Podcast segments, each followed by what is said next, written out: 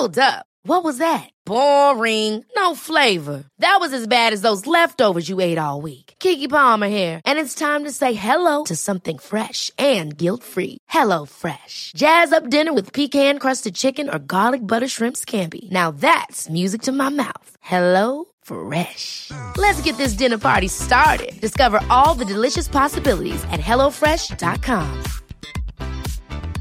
Cool fact a crocodile can't stick out its tongue. Also, you can get health insurance for a month or just under a year in some states. United Healthcare short term insurance plans, underwritten by Golden Rule Insurance Company, offer flexible, budget friendly coverage for you. Learn more at uh1.com.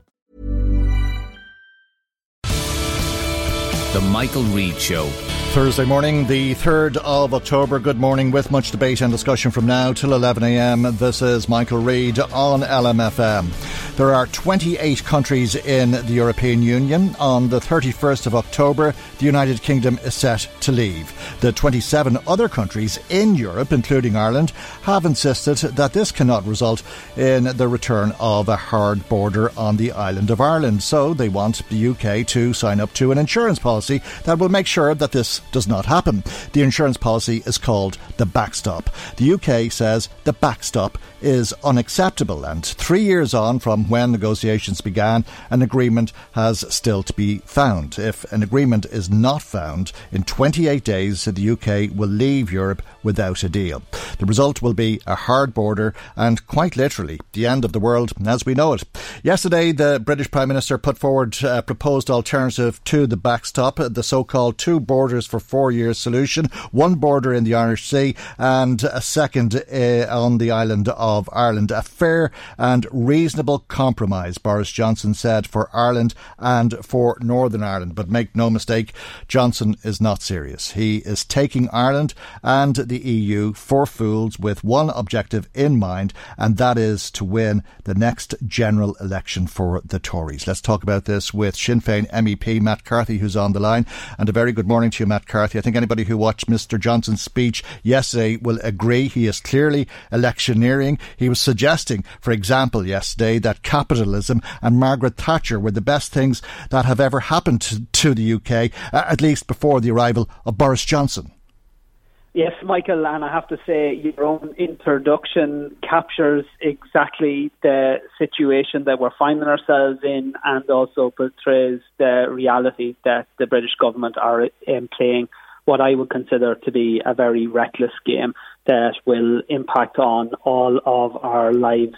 Um, I think one of the things that the British position this week has done is vindicate the position of those of us who argued and of the European negotiators who insisted that the issues pertaining to Ireland become one of the three um, issues that needed to be resolved before substantive talks on the future relationship between um, Britain and the EU um, happened.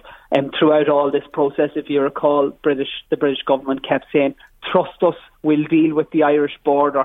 in terms of the substantive negotiations, and you can trust us because we don't want to put in place any further um, border checks or any anything that would harden the border as we know it. And yet, when push came to shove, and at this really late stage in the game, the British government have proposed um, the exact ludicrous proposition that all right-thinking people have been trying to uh, try, trying to avoid throughout this um, um, period. So now Whereas game? it's incumbent on the EU and the Irish government to make it absolutely clear that the British proposals are out of the question um, and that we stand firm in the in the knowledge that what the British government are trying to do. And I, I think that is exactly what's going to happen. Uh, uh, other things might happen. That might not happen for that matter. Uh, but uh, Westminster might uh, reject what Mr. Johnson has to say because there are proposals from the British government. He has to get the approval of, of the House of Commons.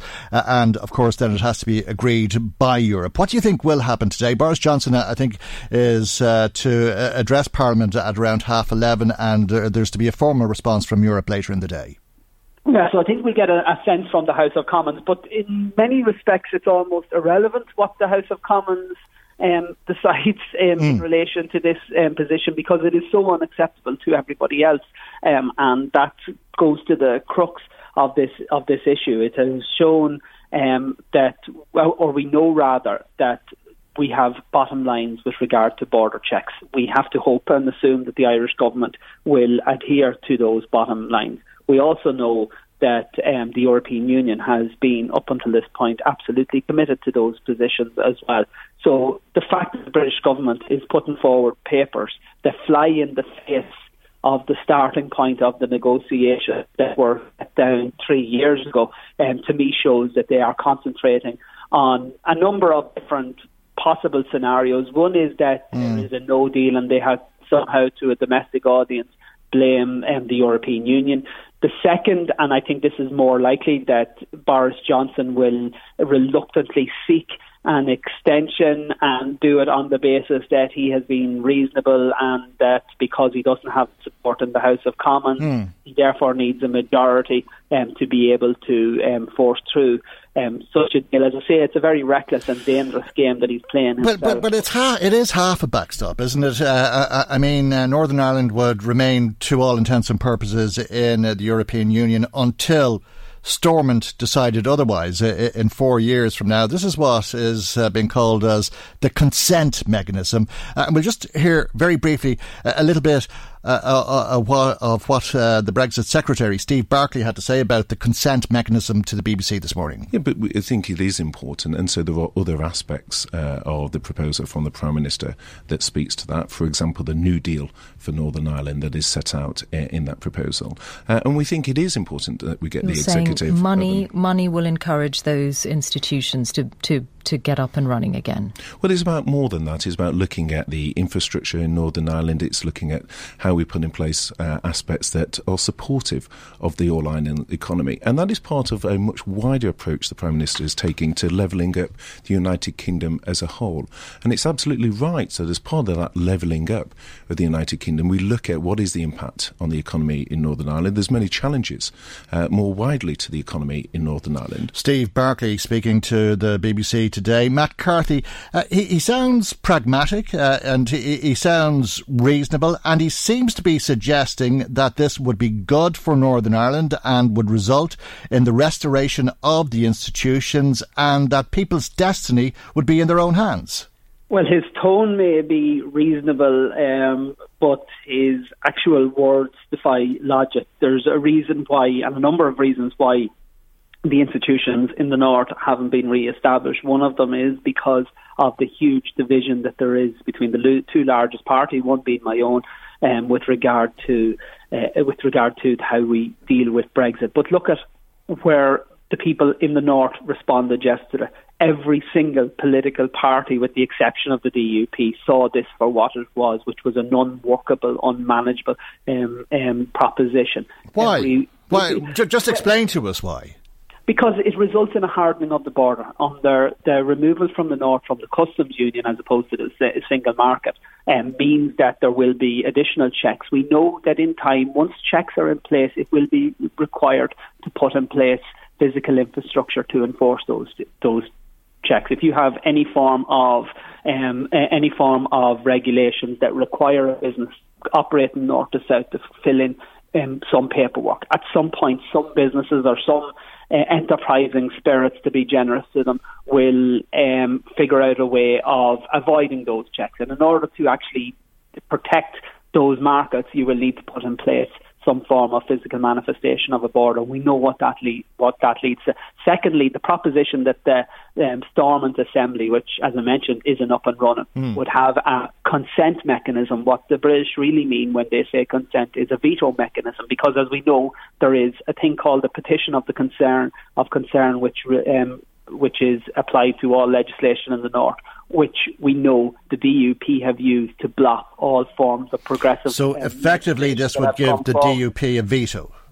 It, it, it, could it could well do, and it is unworkable from a European Union perspective. The European Union doesn't apply rules um, in such a way that any parliament, any national parliament, can turn back on agreements that are done. That's the. It's one of the the criticisms that is often levelled at the EU, in fact, that when EU legislation is locked down, the only way that it can be changed is if there's agreement from all member states.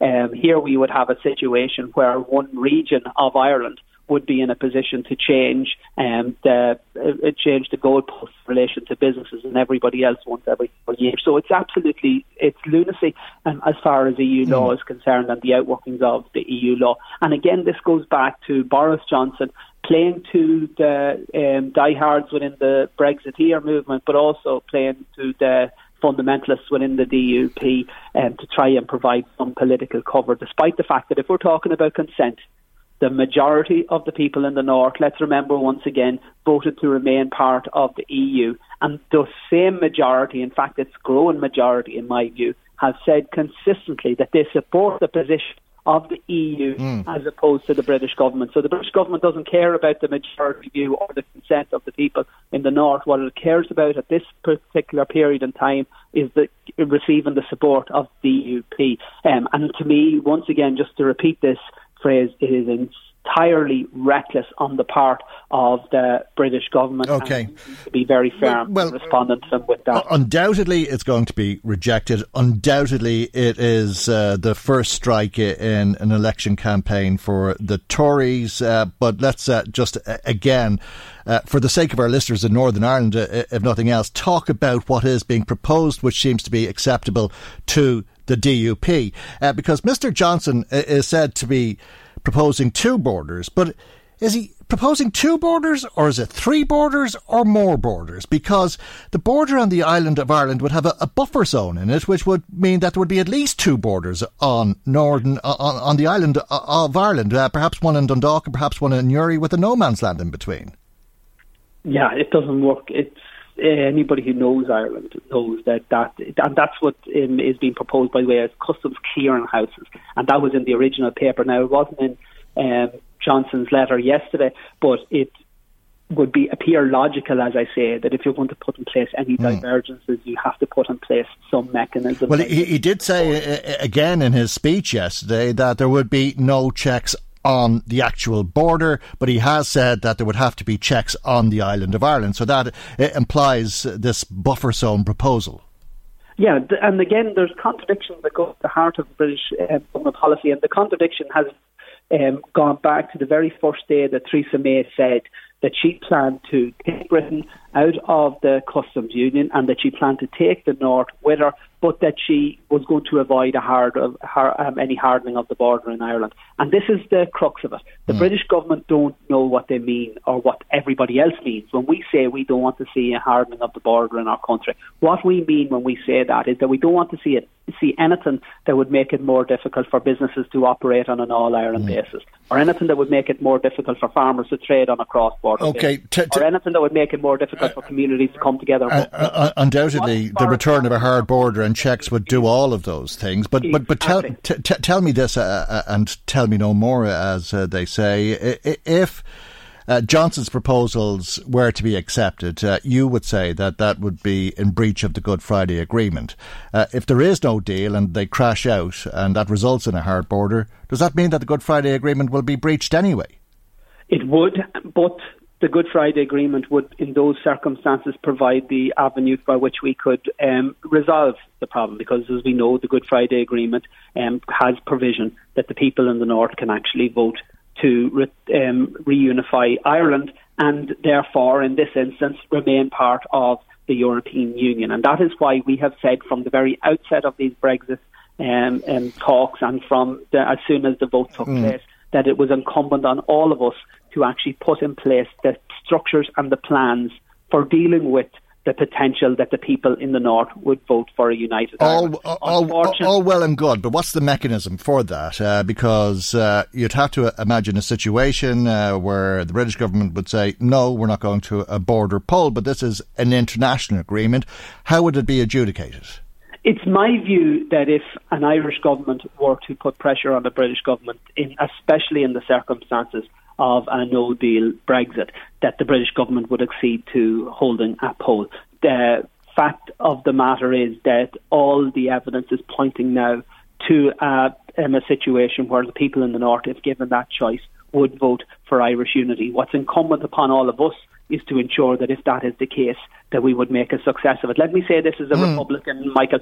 I don't want a united Ireland to come about under those circumstances because I want a united Ireland to be about us um, building and maximising our potential. Where if we were to do it in those circumstances, it would be about trying to minimise the damage that Brexit would cause. Mm. But if we are in a situation of a no deal Brexit, we would have no choice, in my view, if we were to protect the Good Friday Agreement, if we were to protect our peace process, yep. if we were to protect um, our all well, that's it. economy and try and minimise the economic and political and social damage that Brexit would create. So, but if we're mm. going to, if, we, if this is going to happen, and it's very likely that it's one of the scenarios that we will have to contemplate. We need to put in place the plans so that we can make success of it. And, uh, and that is why it has been so disappointing that the government and mm. Fianna Fáil and others have just refused to have this conversation at all, even though it's happening all around us.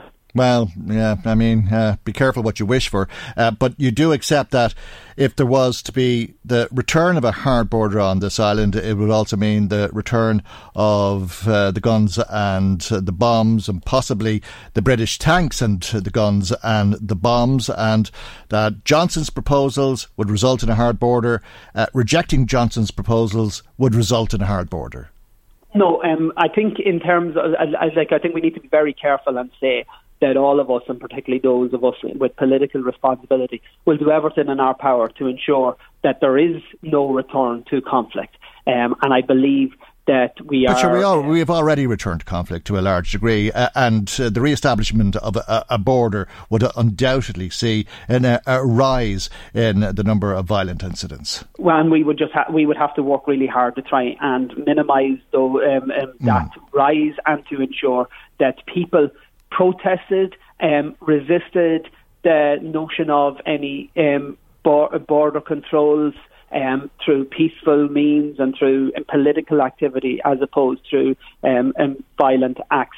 Um, the rejection by the EU of British government's proposition doesn't, in my view, um, necessarily automatically lead to a no deal Brexit. I, the default position, let's remember mm-hmm. at the British level, is that Boris Johnson is obliged to seek an extension. If he seeks an extension, I believe he will be doing so with a view to a general election. I think that's what all this mm. game playing about this week is about. Absolutely. Um, yeah. And mm-hmm. and in the in the event that the British government has a secure majority, then who knows what they're going to come back with? Because I believe I've believed this from the start. I think anybody who understands mm. Irish history or politics believes this. The British government don't care about the north of Ireland.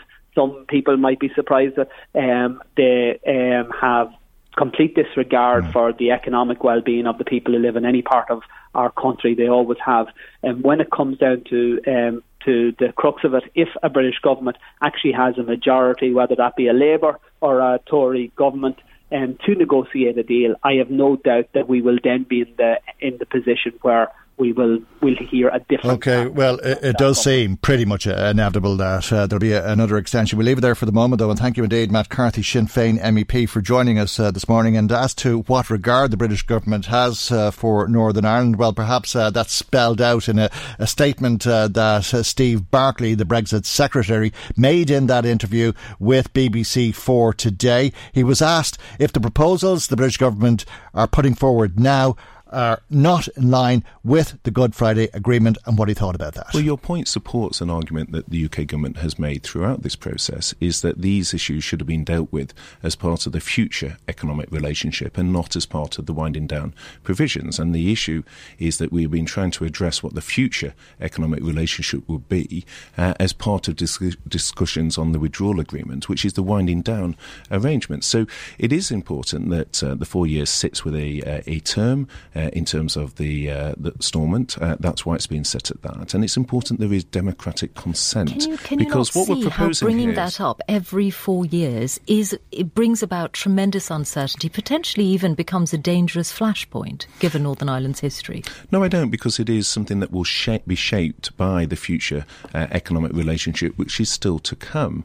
Uh, and we need to get on to those trade deals. We haven't even gone on to the future trade uh, deal because of the way that the talks were sequenced sequenced. The British Brexit Secretary Steve Barclay speaking to BBC Radio 4 today. The state pension should be increased uh, by €7. Euro. That's one of uh, the proposals being made uh, to government ahead of uh, the budget, which will be announced next Tuesday. It comes from Alone, the charity which supports older people to age at home. And Sean Moynihan, Chief Executive of Alone, is on the line. And uh, a very good morning to you, Sean, and uh, thanks for joining us. I, I suppose you could argue that If the pension was to be increased by seven euro next year, it would be double the amount that it has been increased the last couple of years because there have been five euro increases, but they haven't been introduced until March.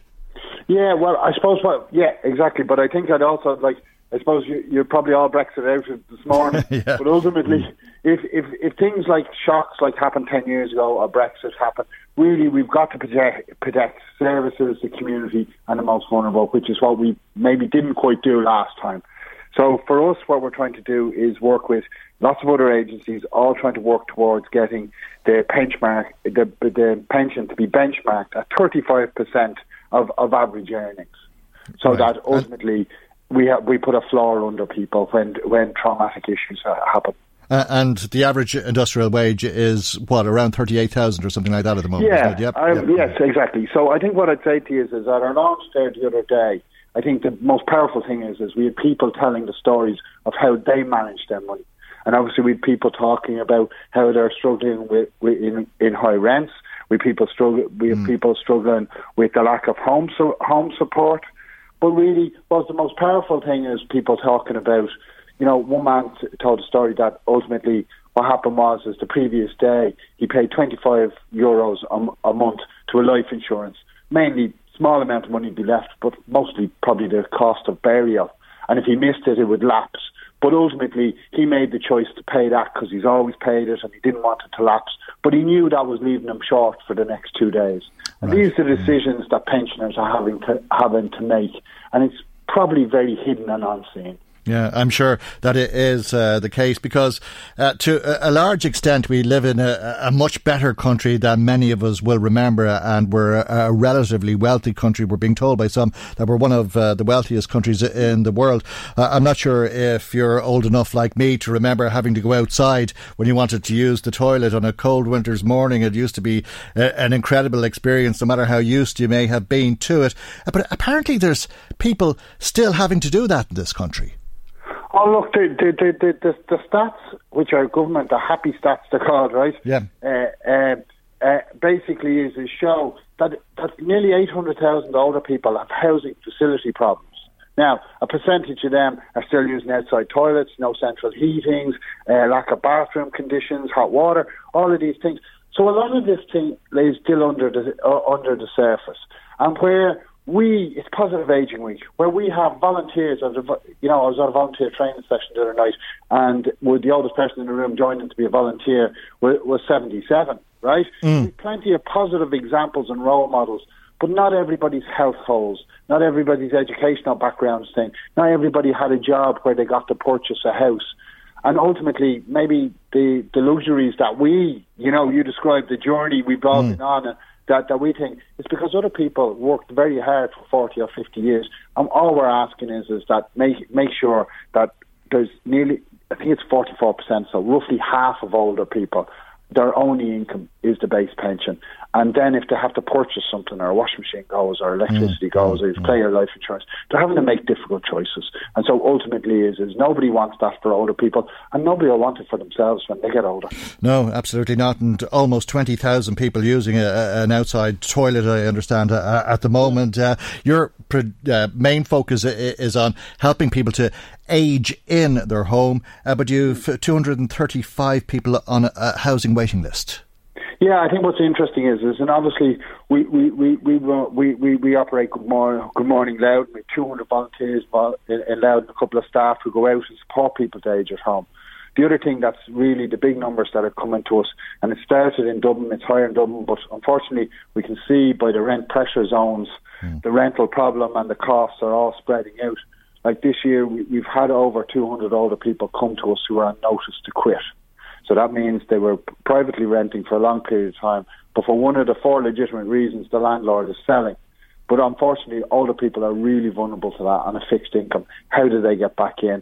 They're not very attractive to landlords because they're on a fixed income. If they're on their own, they can only pay pay pay, pay X amount. Mm. And we sort of see this hugely on the rise. And we really need long term rents because everybody, anybody in their forties, fifties, sixties, is really who's renting is only 200 days away, 250 days away from being homeless because legitimately the house can be can be sold. So we need to sort of change the regulations if we're going to have an awful lot of people renting, or else we're going to have an awful lot of seventy year olds with nowhere to live or going around competing with thirty somethings trying to rent rent places, and they'll probably end okay. up, which historically they did, in the smallest, poorest conditions. You know, which is where we came out of in the 70s and 80s. Mm. Well, we'll find out what Minister Donohoe has in store for all of us uh, next Tuesday, and perhaps uh, you can come back to us after that. Uh, but thank you for joining us this morning. Sean Moynihan, Chief Executive of the Alone Charity. Now, you heard yesterday from Conradh na who told us that they would uh, join a protest outside of Dáil Éireann, which was being staged by parents and students of Coláiste Lú. Let's hear now from two of uh, the parents, Aidan Kinsler, who joins us again. He's uh, the Secretary of uh, the Parents' Council, and Kaylee Ward, who was uh, one of uh, the parents who was protesting yesterday along with her son Alex. good morning to both of you, and thanks for joining joining us. Aidan, uh, last time uh, we spoke to you, you had three children in the school. You've decided to take one of the children out. Is that right?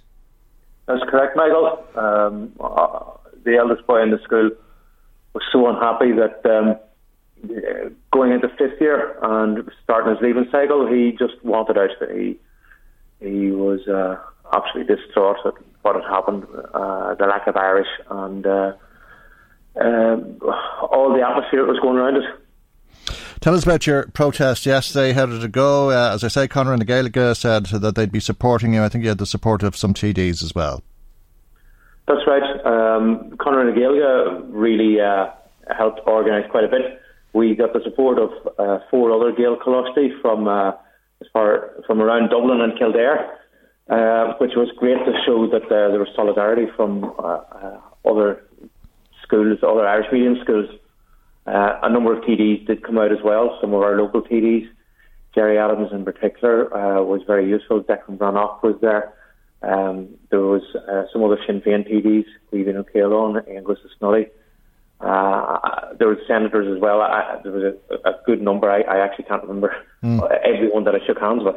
Okay, Kaylee Ward, uh, were you encouraged uh, by what you heard from those who came out to meet you? Absolutely, yeah. We're delighted with the support that we've been getting from the public. So, um, absolutely, we'd be just looking for the local support now to be forthcoming from, from mm. the patron of the school and, and the management of the school. Uh, uh, any government TDs come out to meet you? Yes, well, as um, as as Aidan said there, we did have our local TDs, Gerry Adams and Declan Breathnach. And Peter Fitzpatrick locally has also been very supportive to us. Okay. But yeah, absolutely, the wider but, community um, of, of TDs and Gael Coláiste that, okay, that but, came but, But, but none of them members of uh, the government uh, parties. Uh, so uh, no Fine Gael TDs, uh, more to the point? Uh, no, no. Oh, okay. No, Was that a disappointment to you? Um, I, do, I don't think we expected it, to be honest with you. Okay. Uh, we would have liked to uh, have, have seen, seen and spoken to the minister, but he mm. did send a representative out to, to take our petition. So. Okay. Uh, which. we uh, also, yeah, yeah. Sorry, we were also unfortunate that uh, we, we don't know Dáil schedule times, but it turns out that when we arrived, 12 o'clock was the beginning of leaders' question time. So mm. I think there was a, a certain amount of, of other overriding timetable pressures that other people who would have come out didn't come out. Okay, but you've you, have you have already met the minister, haven't you? We did meet the minister. He was very good and uh, met us uh, two or three weeks ago and gave us a, an hour of his time. Uh, was very engaged with the issues. Yeah, what, what, what, did Minister McHugh have to say to you? Uh, he did a lot of listening. He was checking off on statistics and where things were going, but he was in listening mode as opposed to uh, telling us what he intended to do. I think he was going away to talk to his officials to, to try and uh, determine what what the situation was and what could be done. Uh, this was three weeks ago, so events have moved on somewhat since. Mm. Can anything be done uh, for exam students this year? Uh, we believe they can. Uh, there's a, a, couple of initiatives uh, being being talked about in the department that we're aware of. Uh, we know Gerry Adams has been working very hard in the background, and we know Conradh na Gaeilge have also been mm. working hard. Uh, I wouldn't like to go into the details of the initiatives on the airwaves in case uh, it, it scuppers something that potentially might come out of it. Okay. But there's certainly stuff been talked about that could help exam students this year. Well, this late in the day, uh, it certainly uh, would be a, a, tall task uh, to achieve something uh, before uh, they go into their exams. Kaylee, uh, tell us about Alex. What year is he in? Um, Alex is in third year. Um, right. I was about to say myself and Aidan both have, have children in third year um, in the school at present, and it's it's it's just a bit it's it's an upheaval for them. Um, I suppose um, I I agree with you. Mm. Um, you know, six weeks into the school year now, I think the the pre junior certificate examinations are going to be in January next year, which is quite early. So realistically, I I don't see what they can do um, to, to make things easier for, for those children that have now started to learn in English um, all of the subjects that they've been learning in Irish up to now. Right. So, uh, so Alex went through all of first year and all of second year, learning all of his subjects through Irish. Well, yes, and I mean Alex went to uh, a, a Gaelscoil and he mm. went to an Irish speaking preschool as well. So he's always been learning as Gaeilge, and um, so it's it's it's a change for him. We'll say. Uh, and how significant a change do you believe the change is, or how concerned are you about the change? Well, I mean, in terms of the change, he, he doesn't really say that much about the classes or what's going on in the class. Um, he's very upset about um, being separated from his, his other classmates. So, for mm. example, he's in a Coláiste Cuchulainn maths class with just one other Coláiste student. Um, you know, they're they're separated. They're they're not even sitting together in the class, and, and it's a very large class compared to the, the class that he would have had last year. And that's more upsetting to him than um, you know the the actual learning through English. Um, obviously, he speaks English fluently as well, but um, he he's not you know he doesn't know whether to do his homework in English or in Irish. Mm. Uh, one of his subjects he actually does learn geography through Irish. Currently, I know a lot of students don't, but he's actually getting his notes in Irish and in English, and he's he's totally confused as to what he should be doing. Yeah. He doesn't know. You know, is it an English school now? Is am I supposed to do this in Irish? Is it homework? Is it obair bhaile? You know, it's mm. um, and the atmosphere in the school. His friends are leaving, and um, you know, friends that he's been in, in school with since he was four um, are moving to different schools. Well, that's it. Undoubtedly, it's e- it's easier to deal with some subjects, maths, let's say, than it would be to deal with history. Well, you know, there's a lot of terminology that's been learned and mm. it has to be relearned. Yeah. Um, in, in English, a lot of the geographical um, terminology, for example, he's learned through Irish. He, he might not even know what that is in English, mm. and, and that's where the struggle is um, for a lot of the kids. Um, I know we put up a video of two girls on the way to the Dáil yesterday, mm. and that was the key thing that they wanted to say. They're both uh, doing their junior cert as well this year, and they are struggling with having to learn those key words and those uh, the terminology that they didn't have in English um, and, and trying to prepare for, for those examinations now in January, which is only a couple of months away, mm. um, to have to learn two years of work. Okay, and I, I, think that story makes it easy for those of us who aren't uh, as close as you are to it to understand the problems that your children are, are facing. One of uh, the problems in finding a solution, Aidan, is getting the teachers. And I, I understand uh, that a, a, number of posts uh, have uh, been advertised uh, with the closing date of the 11th of October. Do you think that that could form part part of a solution? Uh, certainly, uh, the recruitment of teachers has become an issue. Um, they lost a lot of teachers in a very short period of time. Uh, there's never been real investigation or, or, consideration as to why so many left and uh, the reasons they left and, and, what they can do to ensure that that doesn't happen again. Uh, teacher recruitment is key to this yes, we understand that they are making efforts to, to do it, but the big concern we have is, is, is that they appear to be applying bureaucratic processes to it, and they're not using, um, let's say, some out of the box stuff to try and encourage other teachers to to, to come and, and um, fill the gaps that are there. Okay, well, the minister hasn't been uh, available to us. Uh, you unfortunately didn't get to meet with uh, the minister yesterday. You did a couple of weeks ago and met with a representative for Minister McHugh yesterday. Undoubtedly, your campaign will continue, and I'm sure that we'll be talking again in the future. But thank you both for joining us here on the programme this morning, following on from that protest outside of Leinster House yesterday. Aidan Kinsella, who's the secretary of the Coláiste Parents Council and Kaylee Ward, who has a, son attending uh, Let's find out what you've been saying to us. Marie Kearns uh, joins us with some of uh, the calls and text messages that have come to us this morning. Good morning to you, Marie. Good morning, Michael, and good morning to everybody listening in. Gemma is one of those listeners. She phoned in to say that there's no way we can accept this proposal from the UK. Is there not a proviso, Michael, that would have to be voted on every four years? If that's the case, that's a load of nonsense. I think we need to call Boris's bluff and if they go without a deal, so be it. But I don't think they will because the Parliament have voted not to do that, says Gemma. Yeah, I think that's a fairly good analysis of it all, Gemma another listener, Tom, says, "Do you think, Michael, that the that the British government floated that story uh, the day before yesterday about all of these uh, custom posts going up so that this proposal wouldn't seem as bad?" Uh, I think it's part of the same proposal, in actual fact, yeah. Okay. Uh, I'm not sure that it was the British government who, who did uh, leak it. Uh, they've been suggesting, or at least there's been suggestions uh, that it was leaked uh, to RTE by the Irish government.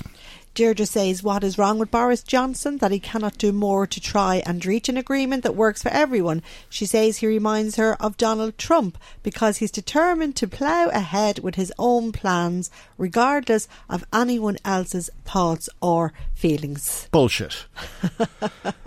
now, I know uh, some people will have uh, stopped in their tracks at hearing me say that uh, because it is unparliamentary language, uh, but uh, wait till we get talking about the testicles. Okay. Um, right, uh, because uh, the bullshit is uh, a quote from a, a very senior uh, politician, uh, the most powerful man in the world, uh, the American president, uh, Donald Trump, uh, who's under a lot of pressure at the moment. I'll explain the other comment uh, uh, in a moment, uh, which really took a lot of people by surprise yesterday.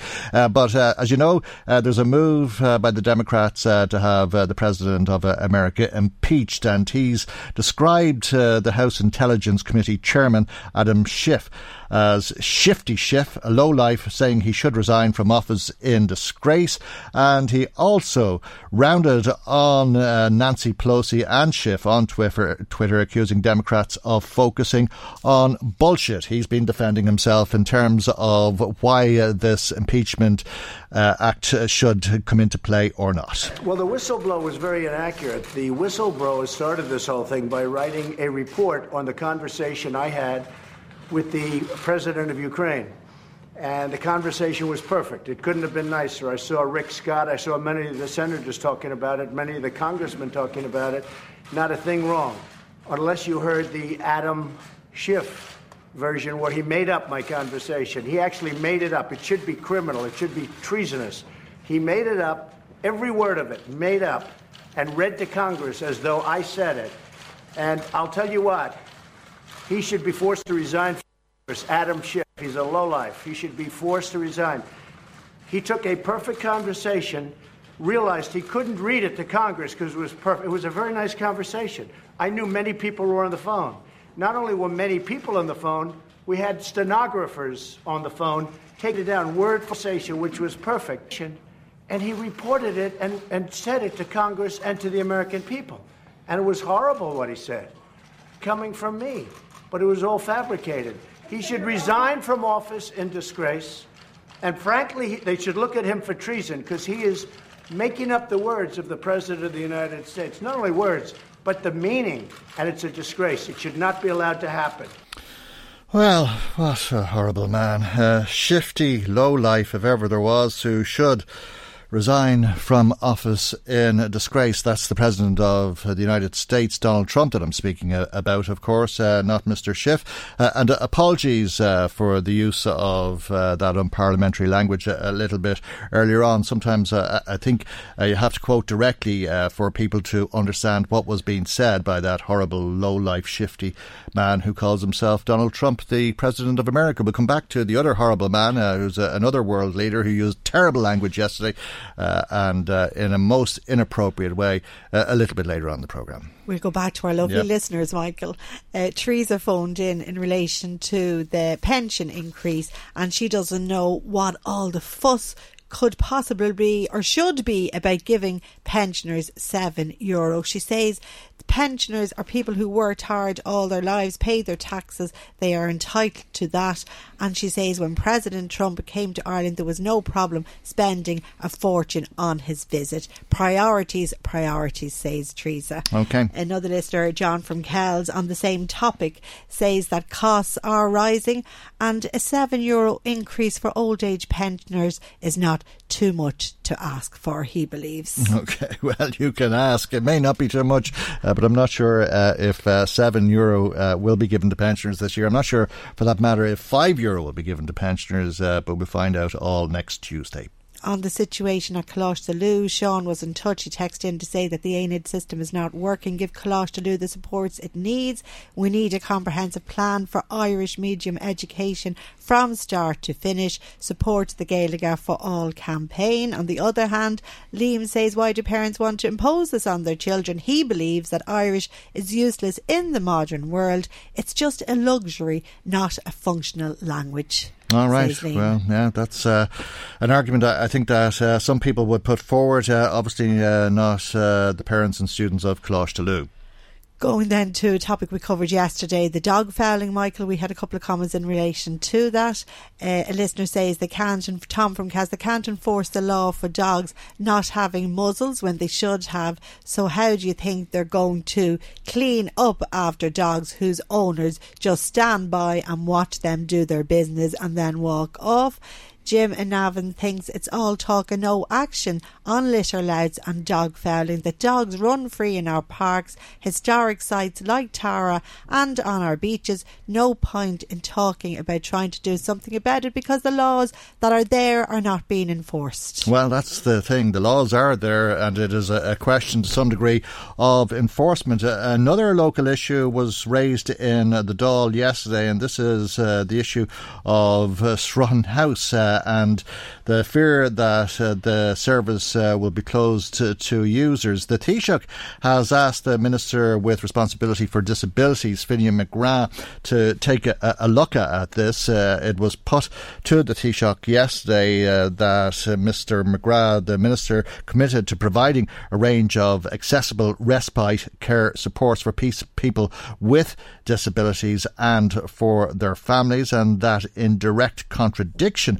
of that, the HSE unilaterally decided to close Sruthin House, and the Taoiseach was asked to ask the Minister, Finian McGrath, to ensure that the service is protected and will continue to be provided. Uh, an extra 10 million uh, was provided in the budget for this year to provide additional respite care, uh, which is so important for uh, families and carers. Um, that allowed for an additional respite house to be opened in each community healthcare region in the country. Um, I don't know the circumstances around the particular one the Deputy mentions, um, but I will ask uh, Mr McGrath to engage with them on it. That's uh, the Taoiseach, uh, Leo Varadkar, uh, talking uh, about uh, that service for so many local people at Sruthin House and has said that he will ask the Minister to take a, a look at the situation and undoubtedly will get clarity on that in time to come.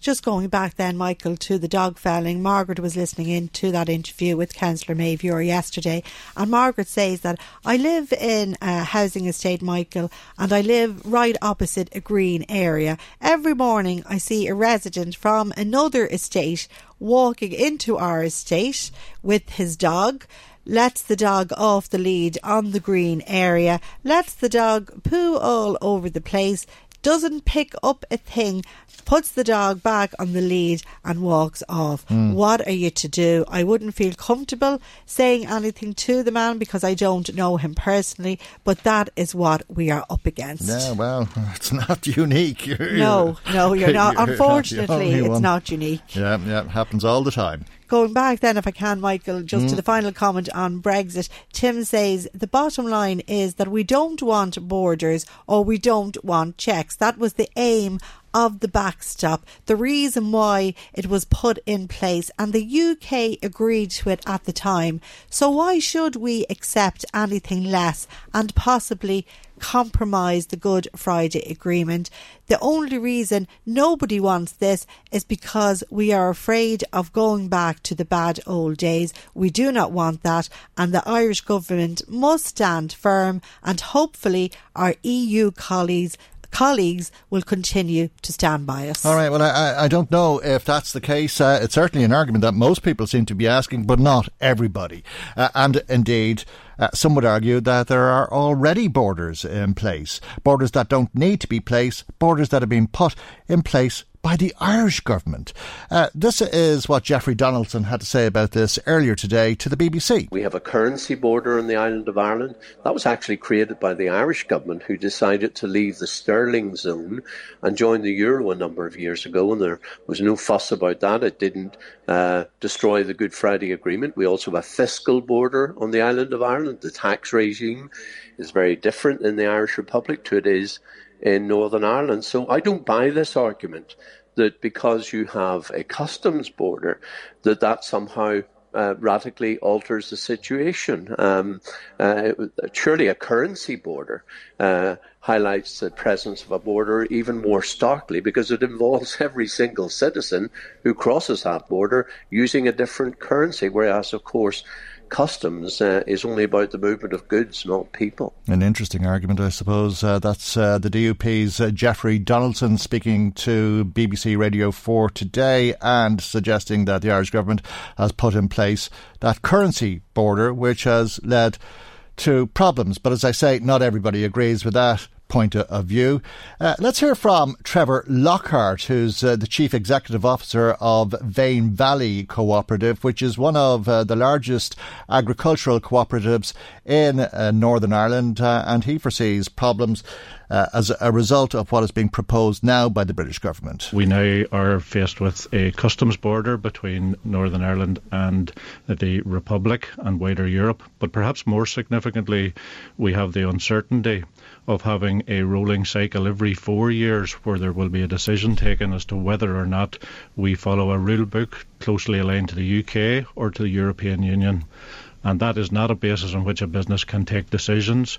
So uh, today, this is not representative of what we consider to be a landing zone for a Brexit mm. deal. That's Trevor Lockhart of Fane Valley Cooperative speaking to the BBC on behalf of business leaders in Northern Ireland, uh, which was a point that was argued when Jeffrey Donaldson responded to it on BBC. Most of our goods are sold to Great Britain. Uh, there is no customs uh, uh checks and uh, no customs uh, levies for goods travelling from Northern Ireland to Great Britain. In fact, that's the reason why we want to see Northern Ireland remain within a UK customs arrangement because the bulk of our trade is with um, uh, Great Britain. So I don't accept that, and I would challenge the Northern Ireland Retail Consortium to explain how having a customs border in the Irish Sea, separating us from our biggest market, uh, wouldn't have an, a, a, devastating impact on our economy on, and on the businesses that do their trade with Great Britain, which are, are, of course, the majority of businesses in Northern Ireland. 70% of the goods that leave Belfast Port are destined for Great Britain. So there you have it. Jeffrey Donaldson of uh, the DUP speaking to BBC Radio 4 today. And let's stay with uh, Brexit. Our political correspondent Sean Defoe is on the line. Good morning to you, Sean, and uh, thanks uh, for joining us. Uh, it's been a, a, relatively busy 24 hours. It's uh, probably going to be busier over the course of the next 24 hours with the Prime Minister due to make a, a, statement to the House of Commons. In about an hour's time, we'll have the official response to the British proposals from uh, the European Union later on. What's your assessment of where this is going?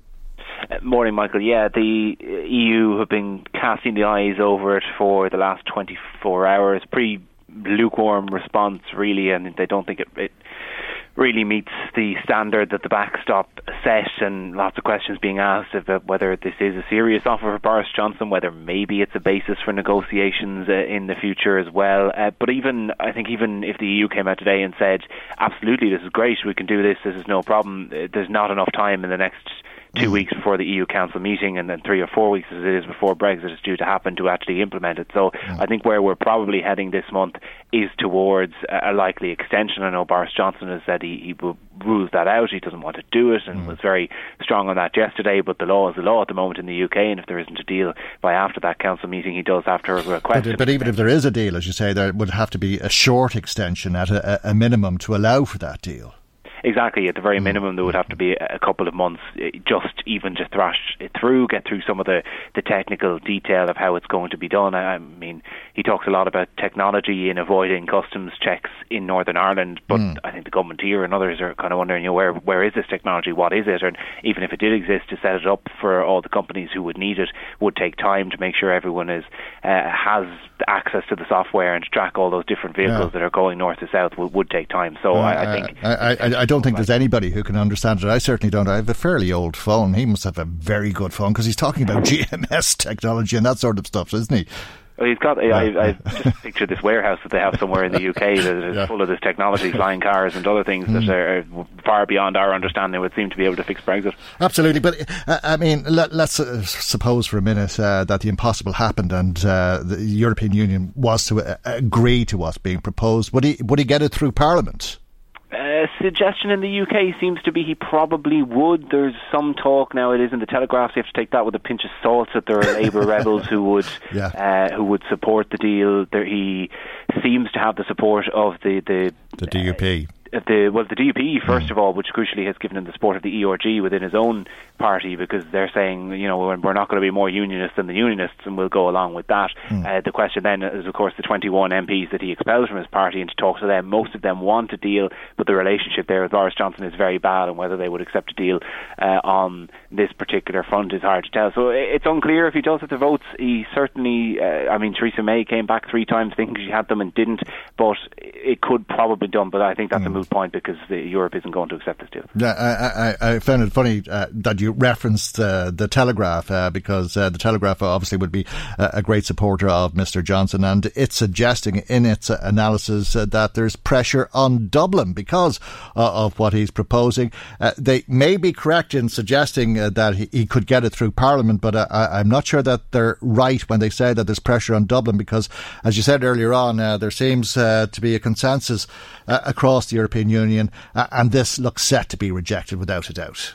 Yeah, I mean, the Telegraph at times has become a parody of a newspaper, mm. really, in in the last while, with its support of the Tory party and of Boris Johnson's position. And of course, he was paid a very, very handsome sum for very many years to write for the Telegraph, so you have to take that into account as well. I don't think there is a huge amount of pressure on Dublin to accept this. Varadkar and Coveney have both said, you know, politely, it must be said, they said this probably isn't going to work, but they'll have another look at it. Guy Verhofstadt last night, one of the first things he said was it doesn't meet the standard of Ireland, therefore it doesn't meet our standard, mm. and there hasn't been any real budge on the European side to hang us out to dry. So I think the, the standards that the EU have set haven't been met here. Uh, the bigger and wider question possibly is is it a jumping off point? Is there mm. enough in Boris Johnson conceding on the single market for Northern Ireland and on getting the DUP on side for Europe to say, okay, perhaps there's something workable here? Johnson suggested in his letter to Jean Claude Juncker that he could move a little bit further. How much further, we're not sure, and maybe that will form the, the basis of negotiations over the next two weeks leading into the General Affairs Council and the European Council. Right, uh, and if all of this results in a general election in uh, the United Kingdom, uh, that, in effect, will be a referendum, won't it? I suppose it will a referendum on not only Brexit itself but Boris Johnson's plan. Is interesting polling by YouGov yesterday actually had the Lib Dems either just ahead or slightly behind Labour. The two of them were pretty neck and neck, which was interesting given how badly they did at the last election, and that the Tories would would win uh, with a, a, just a, a bare about majority. So if there was, I mean, if that was to happen tomorrow, and Boris Johnson is, and my apologies now, the doorbells mm. are going to ring in the background yep. for a bit of atmosphere for you here in Leinster House. Um, but if that were uh, to happen, then he would have a, probably a stronger hand in Europe. And I think, uh, you know, the European Union attitude is, if it does happen, we'll either negotiate with whoever comes in to replace Boris Johnson, or we will perhaps have to take him a bit more seriously if he comes back with the majority. But maybe his view then changes as mm. well. Uh, and yesterday, uh, when the Dáil was sitting, uh, I think, uh, to a large degree, uh, people were relying on leaks. We have concrete proposals today. No doubt the government will be asked uh, to respond in the House.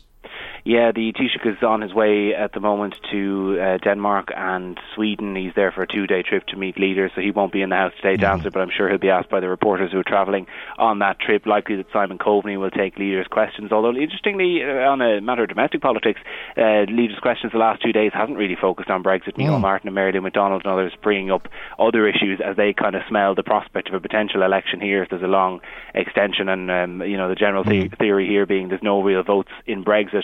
But Simon Coveney is also before the European Affairs Committee later on, so we will likely hear a, a, more detailed government response, and of course we're awaiting that EU response as well in the next few hours. Okay, a lot ahead, uh, and of course uh, there'll be uh, the uh, debate uh, that takes place uh, following the statement from the Prime Minister in the House of Commons, which is set to get underway in about a, an hour from now. But thanks for that, Sean. Sean Defoe, our political correspondent. Now let's go back to what Mr. Johnson said to his own party yesterday. Uh, a lot of people uh, looking on it as uh, a way of him introducing these proposals.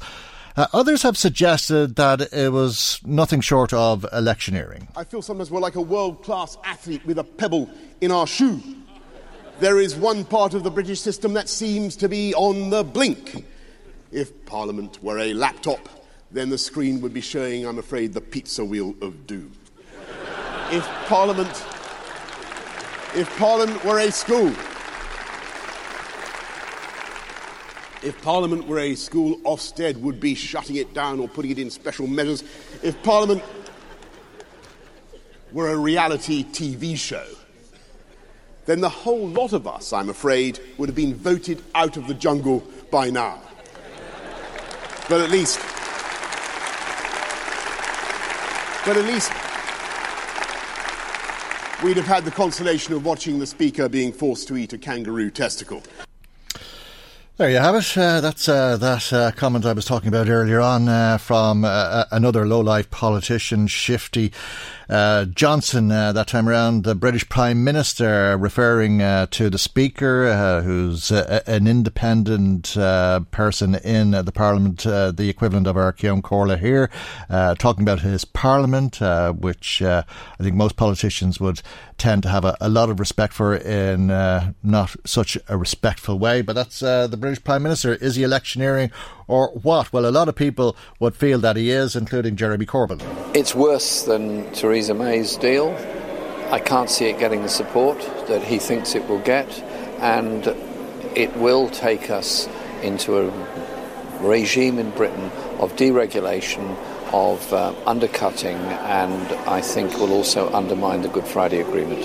Undermine the Good Friday Agreement. That's a, a statement that uh, a lot of people have made in line with what Jeremy Corbyn was saying there yesterday, but also uh, it comes after a very long period of negotiation. We're three years into this, and Boris Johnson was telling the Tories yesterday that it's being a long road to Brexit. After three and a half years, people are beginning to feel that they are being taken for fools, and they're beginning to suspect that there are forces in this country that simply don't want Brexit delivered at all.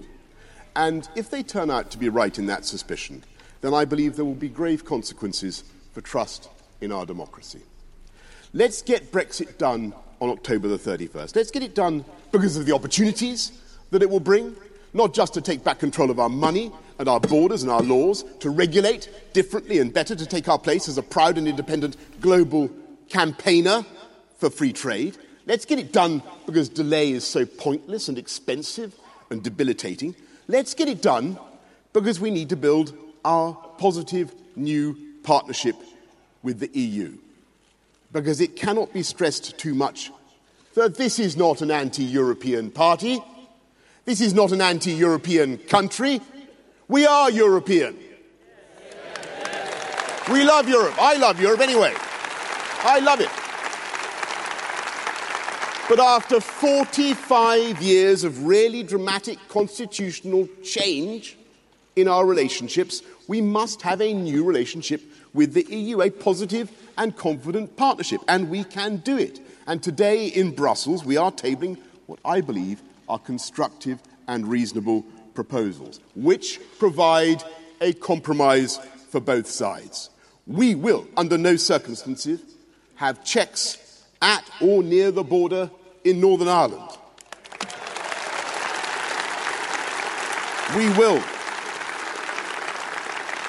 We will respect the peace process and the, the Good Friday Agreement. And, and, and, and by a process of renewable democratic consent by the Executive and the Assembly of Northern Ireland, we will go further and protect the existing regulatory arrangements for farmers and businesses on both sides of the border. And at the same time, we will allow the UK, whole and entire, to withdraw from the EU with control over our own trade policy from the start.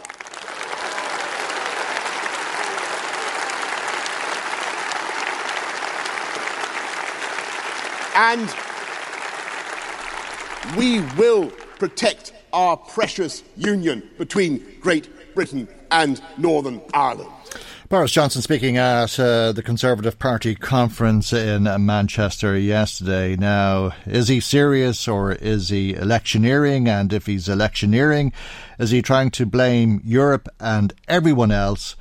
because it has proved impossible to reach a deal. That he is coming forward with this very fair and reasonable compromise for Ireland and for Northern Ireland, but uh, those people in Europe have uh, proven uh, to be unreasonable. Uh, that's a, a, theory that a, a, lot of people have been putting forward. And uh, Sean Defoe mentioned earlier on uh, that uh, Guy Verhofstadt has been reacting to the proposals put forward by Britain.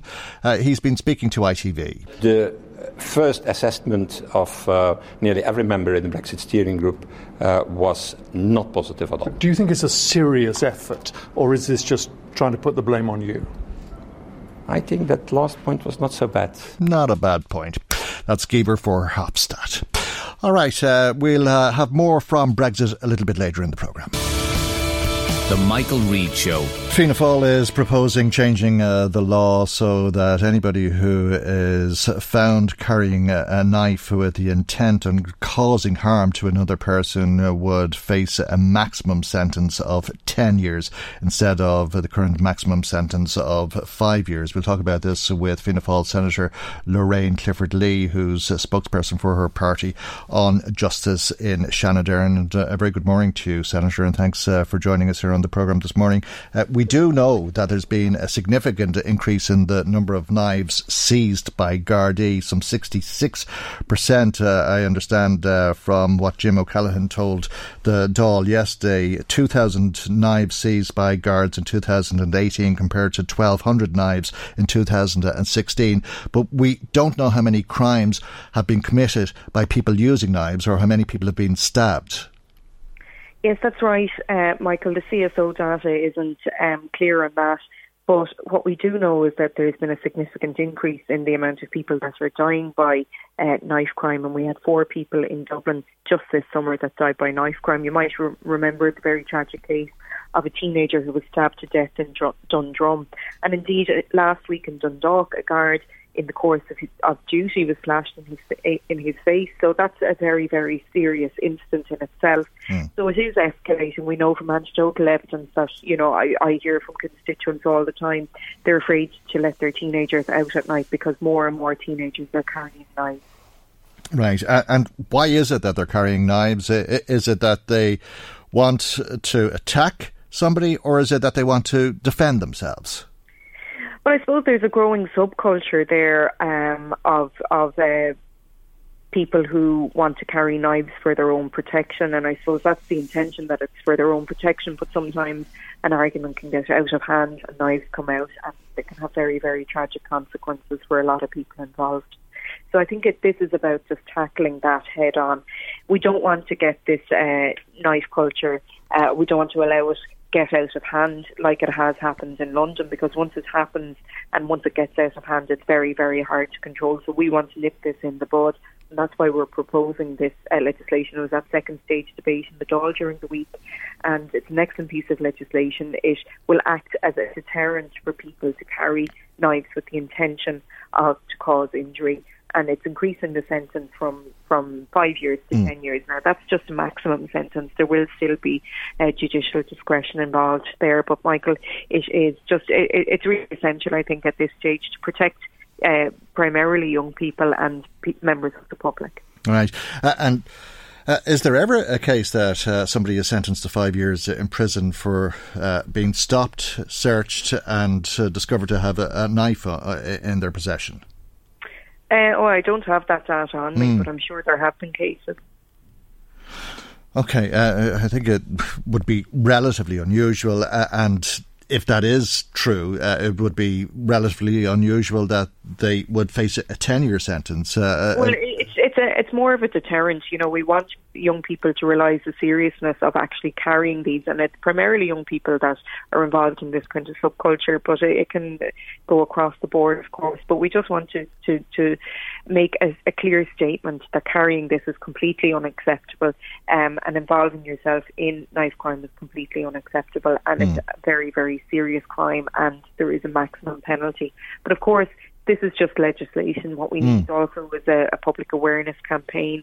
Perhaps even a knife amnesty should be uh, advisable. But this is, part of it. I guess you know we're legislators. Mm. It's our job to put forward legislation to feed into a wider, um, a wider body of work to deter uh, people from carrying knives or other implements uh, in a public place. Uh, and that's it. Uh, I mean, it's up to you as politicians to legislate. It's up to the judiciary uh, then to act on that legislation. But if uh, they don't impose those maximum sentences, it's probable to say that the young people who carry knives won't be aware of the legislation. Uh, they may hear that someone got two months or a year, but uh, they won't know that you face five years or ten years for that matter. Well, you know that, that that's a valid point that you make, Michael. But uh, that's why I'm saying that this legislation can only feed into um, an overall uh, strategy to heighten awareness about this. And you know, of course, we need um, extra Garda resources, in particular black spots as well. And that's something that we will be uh, proposing as well. That uh, extra Garda resources are, are deployed to certain areas where we know this type of um, public order behaviour and dangerous um, knife carrying offences are going on. So, you know, it would feed into an overall um, piece of work. This is only one piece of the jigsaw, but I think it's an important piece. Uh, we need to show that we are very, very serious about knife crime because it can have devastating consequences and uh, not only for the victim but for the actual perpetrator itself, you know, and they, it can destroy lives across the, the board. So um, we feel this is an important piece of legislation. Yeah, and uh, it's an issue that affects everybody right uh, across uh, the country. It's not uh, unique to the bigger towns uh, and cities. Uh, indeed, uh, Independent Minister Kevin Boxer Moran has been proposing uh, a knife amnesty. Uh, I take it from what you said a, a moment ago, you support that proposal, but he's a, a taxi business in Athlone, and he says that he, he's uh, witnessed an increase uh, in knife crime there, uh, and uh, I suppose that uh, to a large degree tells us that this is a problem right uh, across the country. We had a, a, an amnesty similar to that years ago. Do they work? Um, I believe it did work, and uh, I, I, quite a few knives were actually handed over at that point. So, you know, we'd have to obviously kind of consider uh, a knife amnesty and, and the terms of reference in relation to that. But uh, it, it would be part of the, the overall kind of picture of um, reducing knife crime, and that that's the story that you told about um, Kevin Boxer Moore uh, seeing an increase in, in people carrying knives in taxis. I've heard similar stories as well. It's not just on the streets, it's in taxis, and that's very, very dangerous. If, if people are in an enclosed space, they're trying to carry out their, their business and provide a public service, and, and they're opening themselves to attack with a knife. So we need to protect the public in relation to this. Um, as I said, knives are very, very serious and dangerous implements if they're used incorrectly, and we need to deter that. Did you, did you understand uh, the government's uh, response uh, to the proposed amendment to this legislation? Because uh, the government says it, it, it's not opposing the amendment. Uh, in principle, it uh, agrees with what Fianna Fáil is saying, uh, but there were a number of caveats. Well, I suppose this is just that second stage debate, and a lot of these issues can be teased out before it comes back into the Dáil for for the, the next stage of the debate. Mm. So, you know, this is what we do in in the Oireachtas. We sit down with other parties. We can tease out issues like that. The government might have a problem with one or two things. We'll see if we can reach a compromise on it. Um, we we work with all parties across board. It was great to see that the government weren't actually opposing it. Um, so hopefully uh, any. But in the response yesterday, Minister David Stanton uh, did highlight uh, some problems as he saw it. He said uh, that you'd be increasing the sentencing for knife crimes, uh, but uh, not for other comparable offences and sometimes more serious offences, and that there would be a disproportionate penalty for more serious offences, such as possession of a firearm. I suppose that's an issue that um, our Justice spokesperson, Jim O'Callaghan, will have to sit down with the Minister and see if we can kind of come to a compromise on that. If other sentences need to be increased, so be it. We feel uh, very, very strongly about the need to increase penalties for knife crimes. He was also suggesting that there may be the need uh, for a money message uh, because of the increase in criminal penalties. Well, this money message um, issue is something that uh, has been an ongoing issue in, in the Dáil and mm. in the Seanad for the past number of years. And I think the government are using it to, to block many pieces of legislation that they just don't want to be seen to be opposing it. So I would be mm. very disappointed if the government did impose a money message on this legislation. We've gotten a lot of public support in relation to it. We introduced this in Dáil last summer and now it has reached second stage. And I would be very, very disappointed if Fine Gael tried to block that by using a money message. Okay. Well, as you say, it's at second stage. Uh, undoubtedly, we'll hear more in uh, the coming weeks and. Uh, perhaps after that, but thank you indeed uh, for joining us uh, this morning. That's Fianna Fáil Senator Lorraine Clifford Lee. Email Michael now, michael at lmfm.ie. Now, One in Four, as I'm sure you know, is a group uh, that works with adults who were sexually abused as children and also works with people who sexually abuse children. Yesterday, it published its annual report, and we're joined by Maeve Lewis, who is uh, the executive director of One in Four. And a very good morning to you, Maeve, and thanks as always for joining us here on the programme uh, this morning. You met 911 people, you say, in 2000 and 18. But normally, when we talk uh, about the course of a year, it's over a period of 12 months. Uh, you had to, to, close your waiting list for four months. Uh, yes, we did, um, Michael. I mean, in 2018, there were, there were two events uh, the Belfast rape trial and the visit of Pope Francis, which caused a real surge in the number of people contacting us, and we simply weren't able to meet them. And uh, so our waiting list was closed for four months, including during the time when Pope Francis was visiting Ireland. And um, when we did meet people for the first time, we met 111 people for the first time last year. A quarter of those people told us that they had tried to take their own lives before they ever contacted us. So, Michael, I mean, it is a huge worry what happened to the people that we couldn't even put on a waiting list. Um, are they out there? Are they okay? Or did some of them actually go on to take their own lives? Um, and that is, you know, a terrible, terrible worry for us. It really is a, an incredible statistic. Uh, is it one that has shocked you to think that a, a quarter of the people that made contact uh, contemplated suicide?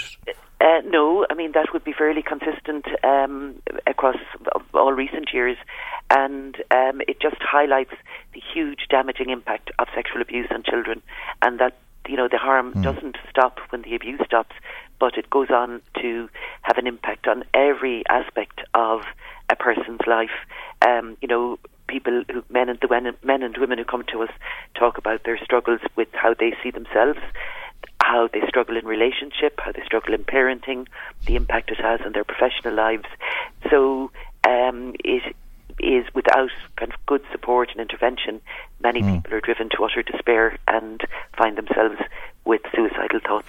Why is that the case, do you think? Or, or are you able to explain why it has such an, an, impact on people?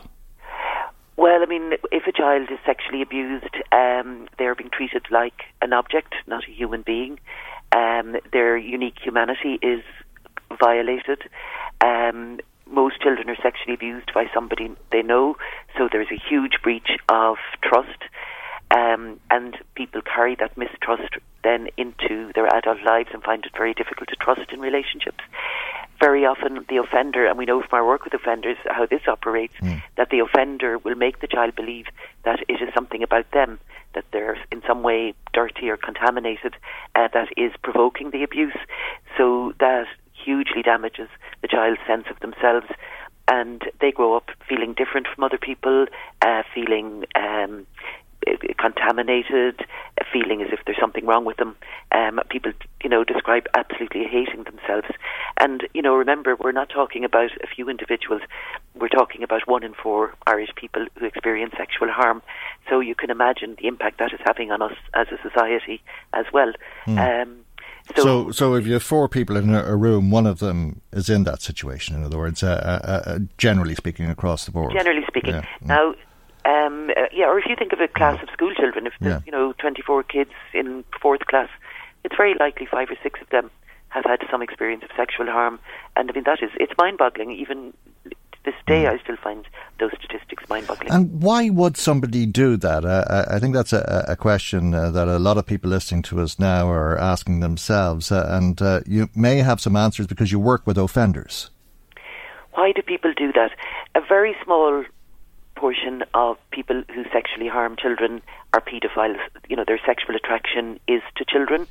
Um, but in the main, a lot of most of the, the men attending our Phoenix program are actually in adult relationships. They're married. Uh, they have children. Uh, so it really is all about power and control. You know, we have found that um, our our offenders have huge problems with intimacy, have very uh, huge difficulties in engaging in healthy, normal adult relationships, and um, obviously the other answer is because they can. Um, most men who sexually abuse children, and indeed women who sexually abuse children, do it because they have access to children. Uh, they can pinpoint vulnerable children who they know are not going to tell, and they can coerce or persuade the child um, that it is something about the child that is But, wrong. but, but did you say that generally they're not paedophiles? Only a relatively small proportion of sex offenders are paedophiles. Really? Yeah. I mean, the other mm. worrying thing about the offenders, Michael, is we've noticed in the, in the past few years a growing number of very young offenders in the 18 to 26, 27 age group. Mm. And what we do know about them is almost without exception, they began their pathway to offending at a very young age when they were at around puberty, as young as 10, 11, by downloading images of child sexual abuse becoming sexualized to those images and mm. going on to act out those images with younger brothers and sisters or cousins or neighboring children. And uh, that raises a huge issue, for, again, for us as a society. I mean, what actually are our children watching? They, you know, we're way beyond the big old computer in the living room. What devices do they have? What are they downloading? And it is so easy to download images of child sexual abuse. And you know, while it is a real tragedy for the the kid, the children these young men abused, it is also a tragedy for them because forever afterwards now in their lives they will be sex offenders, and many of them are, you know, just starting out in apprenticeships, in jobs, in college, and you know we we we have.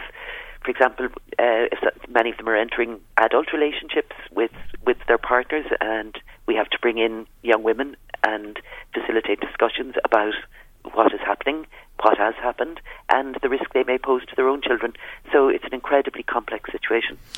Okay, well, I, I suppose uh, you know there are people listening to us, Maeve, uh, who will say it's unbearable to think of. Uh, but whether you want to think about it or not, it is unfortunately the reality of what people have to live with, uh, and that highlights the importance of the work that you do to help people through their lives and to survive all of this. Uh, and yeah, and it, it's really important, Michael, to hold out that hope. I mean, people who have gone through psychotherapy here will say that their lives have literally been transformed. You know, that for the first time in their lives, they feel well, they feel good about themselves, they feel full of possibility about what life can offer them. Um, they're making very healthy choices for themselves. So it is vital that survivors would have access to good expert services like we can provide here as one in four. Okay, and you get the support to provide it 12 months of uh, the year uh, instead of uh, eight uh, because uh, of a, a lack of funding, as was the case last year. 1in4.ie is your website. Uh, Dublin number 6624070 is how people can contact 104. 104. Uh, we have to leave it there for now because we've run out of time, and thank you indeed for joining us as always. Maeve Lewis, Executive uh, Director of 1 in 4, brings our programme to its conclusion today, and God willing, we'll see you for our next programme tomorrow morning at 9am right here on LMFM. Good morning, bye bye. The Michael Reade Show. Planning for your next trip? Elevate your travel style with Quince. Quince has all the jet setting essentials you'll want for your next getaway, like European linen, premium luggage options, buttery soft Italian leather bags, and so much more. And it's all priced at 50 to 80% less than similar brands. Plus, Quince only works with factories that use safe and ethical manufacturing practices. Pack your bags with high-quality essentials you'll be wearing for vacations to come with Quince. Go to quince.com slash trip for free shipping and 365-day returns. Hold up. What was that? Boring. No flavor. That was as bad as those leftovers you ate all week. Keke Palmer here, and it's time to say hello to something fresh and guilt-free. Hello Fresh. Jazz up dinner with pecan-crusted chicken or garlic butter shrimp scampi. Now that's music to my mouth. Hello Fresh. Let's get this dinner party started. Discover all the delicious possibilities at hellofresh.com.